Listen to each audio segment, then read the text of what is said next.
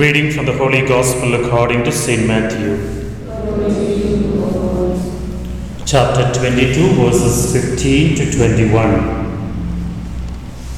The Pharisees went away to work out between them how to trap Jesus in what he said.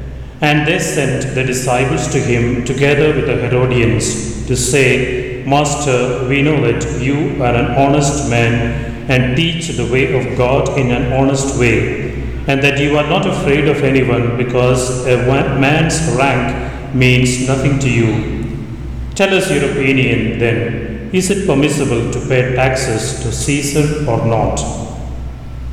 But Jesus was aware of their malice and replied, Why do you set this trap before me? Let me see the coin that you pay tax with. They handed him a denarius and Jesus said, Whose head is this? Whose name? Caesar's, they replied. He then said to them, Very well, give back to Caesar what belongs to Caesar, and to God what belongs to God. The Gospel of the Lord.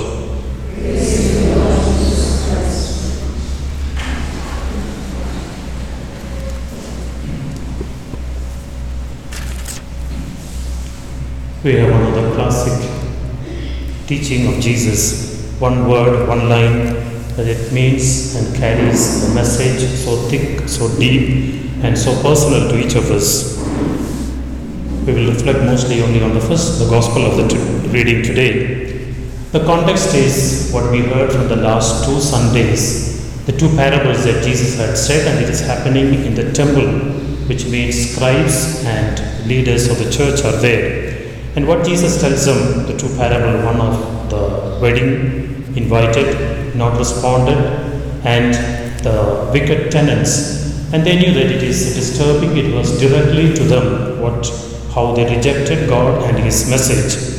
And they were annoyed, and it is in that context there comes a plan, a plot by the Pharisees along with the Herodians we need to understand Herodians are people who were, say, in favor of Herod. We know Herod was a ruler then of Galilee, Judea. He had bought his power, paying a huge sum to the Romans, Roman authority, and he was ruling. So those who favored Herod was were called the Herodians. We know the Romans were over occupation in Galilee, Judea, and the Jews, they believed their king, their ruler was Yahweh, God alone, but they had to pay tax to the Romans, and the Jews were totally against it. And it is in this context that they come and ask with Herodians, with a plan, is it okay to pay tax or not? So it's a binary question, either yes or no for them. We know in the Jewish temple they would not allow paying tax with the Roman coins because the Roman coin had the image of Caesar and written Caesar, son of God. So it has a meaning. So for Jews, God alone, Yahweh alone was God. So this would be blasphemy, and that's why around the temple we have the changing of the coin. Why Jesus cleanses the temple, that would be the place where the Roman coin would have to change to a Jewish acceptable coin, and that would be the offering that would be done in the temple.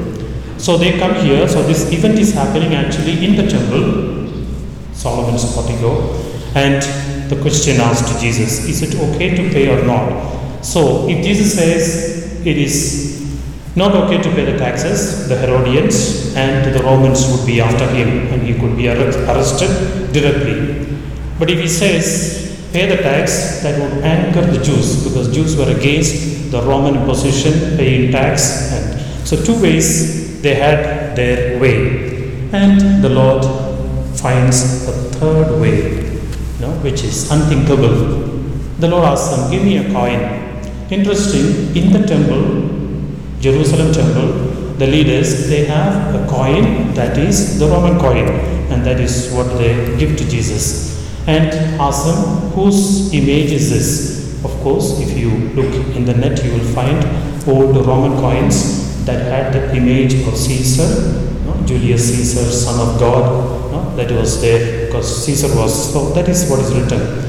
And the Lord says, Give to Caesar what belongs to him and render to God what belongs to God. Now, if you look at this, no, it has very deep meaning, of course, to each of us, and we understand the separation it can be taken into many things. No? Sometimes, when we become over, call it religious or spiritual, we sometimes say we did not obey the rules of the state. No. Here it is very clear. Give to Caesar what belongs to Caesar.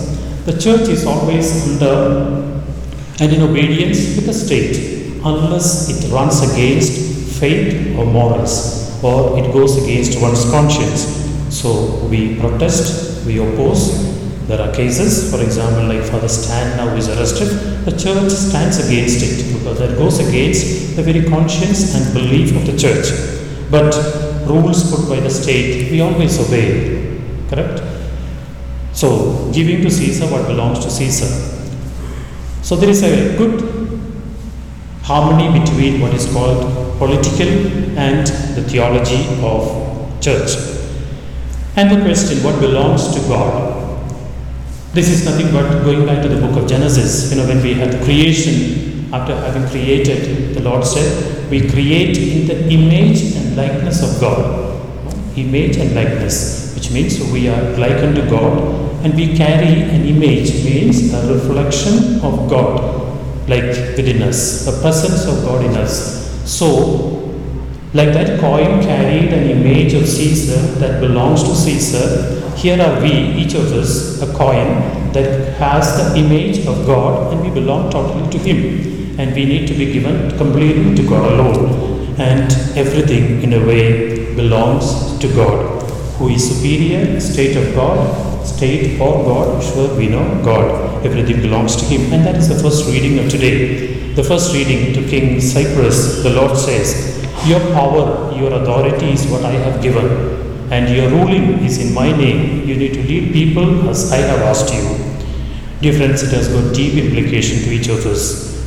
I'm sure sometimes we mix up what belongs to God, sometimes we give to Caesar, and what belongs to Caesar, occasionally we may give to God.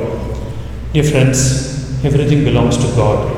And we, each of us, we are the image of God made for Him. And when we give ourselves totally to Him, it is then that we become truly imaged and made in the likeness of God. And another reflection, you know, the, the question put to God, there were only two options either yes or no. I'm sure we will have similar situations sometimes in our life. You know, God find no other answer, either this or the other.